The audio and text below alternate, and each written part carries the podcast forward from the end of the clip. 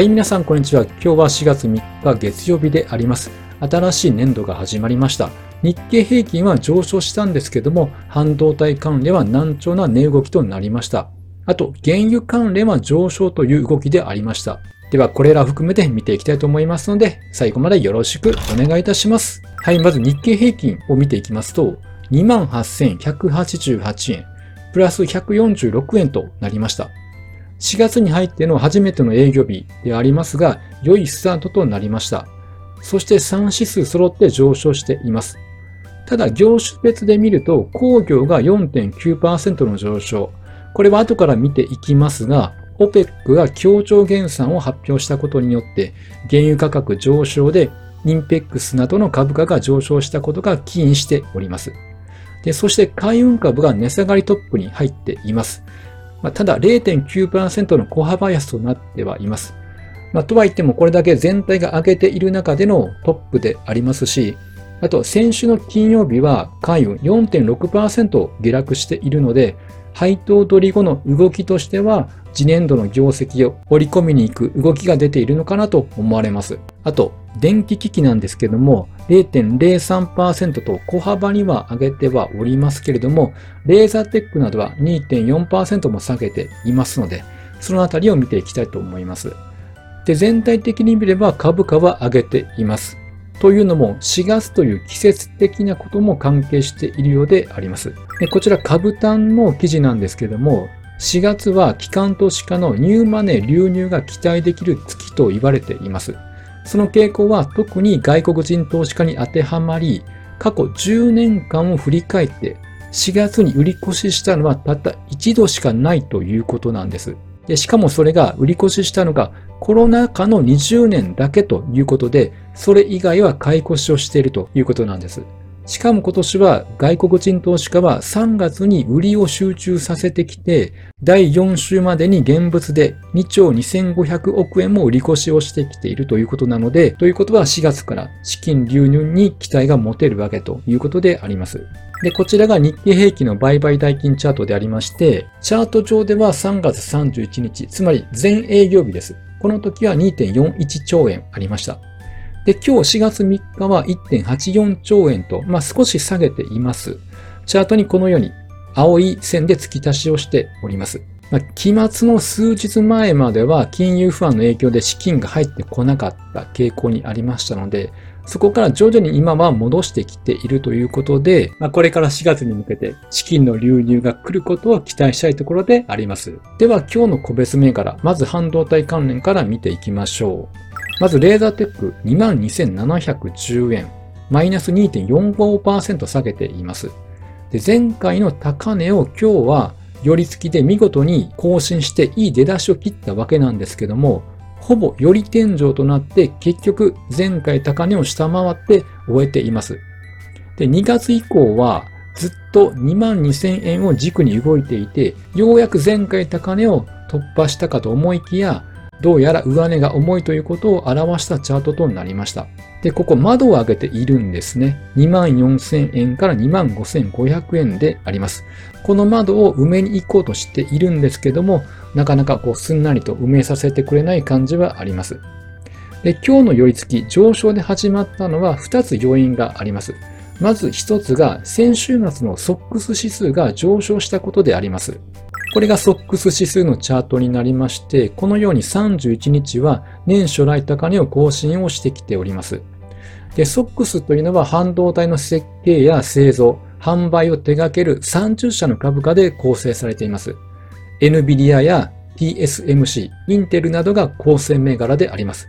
特にこのソックスの上昇に一番寄与しているのが NVIDIA ではないでしょうか。ソックスは23年の年初から上昇に転じてきています。で、同じく NVIDIA も23年から上昇に転じてきています。その時の株価は約140ドル。そして今では270ドル。まあ、ほぼ倍まで上昇してきているわけであります。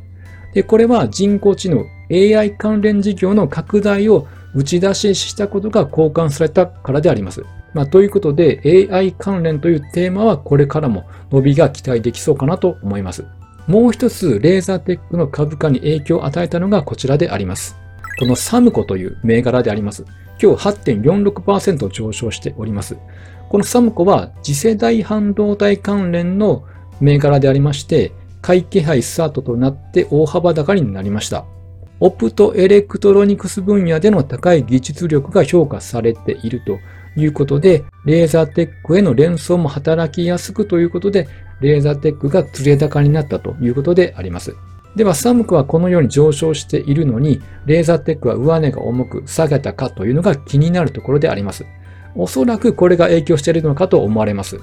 こちら先週末の動画でも取り上げたんですが、アメリカが半導体製造装置の中国向けの輸出を制限していて、日本も足並みを揃えることになりました。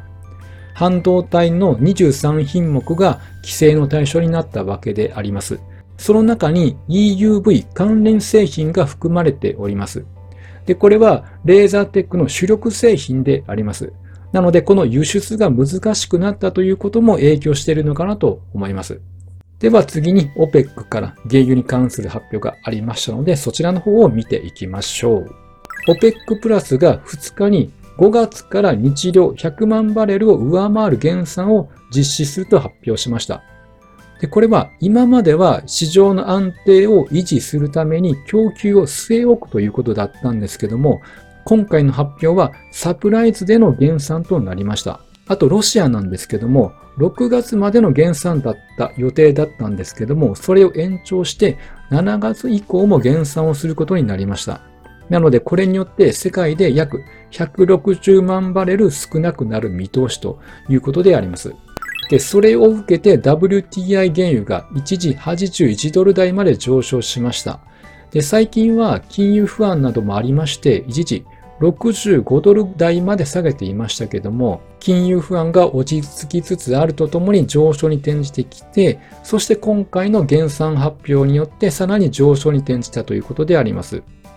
まあ、とは言ってもですね、以前の高値が22年6月14日、123ドル台ということなので、まだ100ドルを切っている状態なので、まあ、そ、ここから比べるとまだ安値水準ではあります。アメリカの思惑としては、ロシアによるウクライナ戦争の資金源を抑制するために原油価格の押し下げが必要だということらしいです。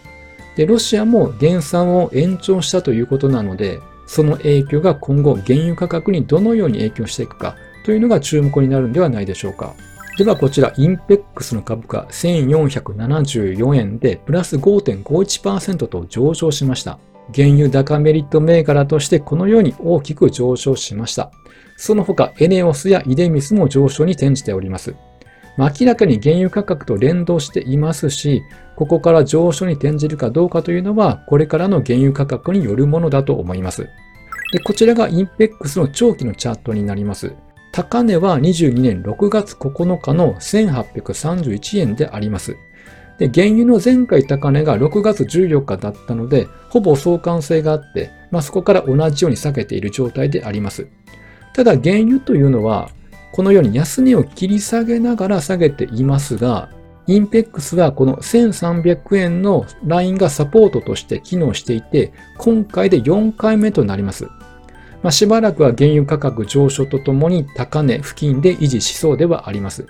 もしインペックスの株価が再びこの1300円まで降りてきたら5回目のサポートがあるかというのが非常に注目になるんではないでしょうか。はい。では最後に今週の予定を見ていきます。4月7日はアメリカは正金曜日のため休みとなります。ただ雇用統計は9時半に発表があります。これが今週の中で一番大事な経済指標となります。